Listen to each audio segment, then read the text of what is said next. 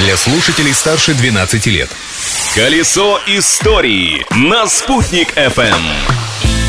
Большой солнечный привет! Готовы узнать о примечательных событиях, случившихся в этот день? Вне зависимости от ответа, я, Юлия Санбердина, начинаю. Сегодня 19 декабря.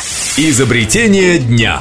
19 декабря 1863 года англичанин Фредерик Уолтон запатентовал линолеум. В те времена его изготавливали исключительно из натуральных и экологически чистых продуктов – растительных масел и пробковой муки. Несмотря на то, что линолеум придумал англичанин, в начале 20 века основным производителем этого материала была Российская империя.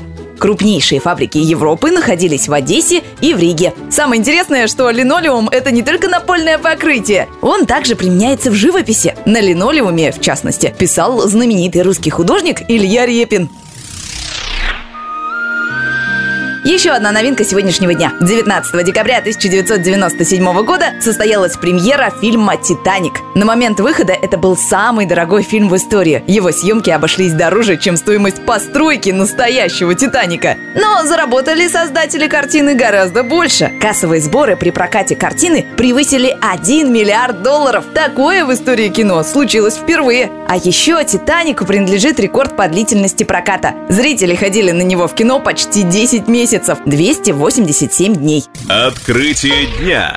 Ну и, наконец, давайте вспомним о нашей родной Уфе. С этим днем у нашей столицы связаны сразу два интересных открытия. Во-первых, 19 декабря 1928 года был учрежден научно-библиографический центр под названием Башкирская центральная книжная палата. Палата успешно действует и по сей день. В ней собран богатейший материал по истории печати Башкортостана. А это, знаете ли, бесценный фонд, ведь в печатном слове отражена история развития нашего края.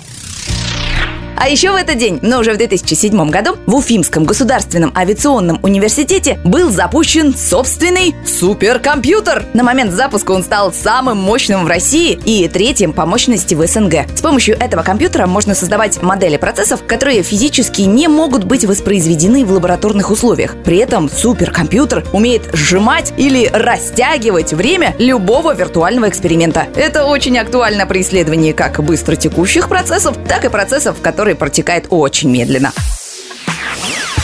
Ого, как быстро время пролетело! Пора прощаться. Фактами из истории этого дня с вами поделилась Юлия Санвердина. Новые хроники завтра, ведь прошлым нельзя жить, но помнить его необходимо.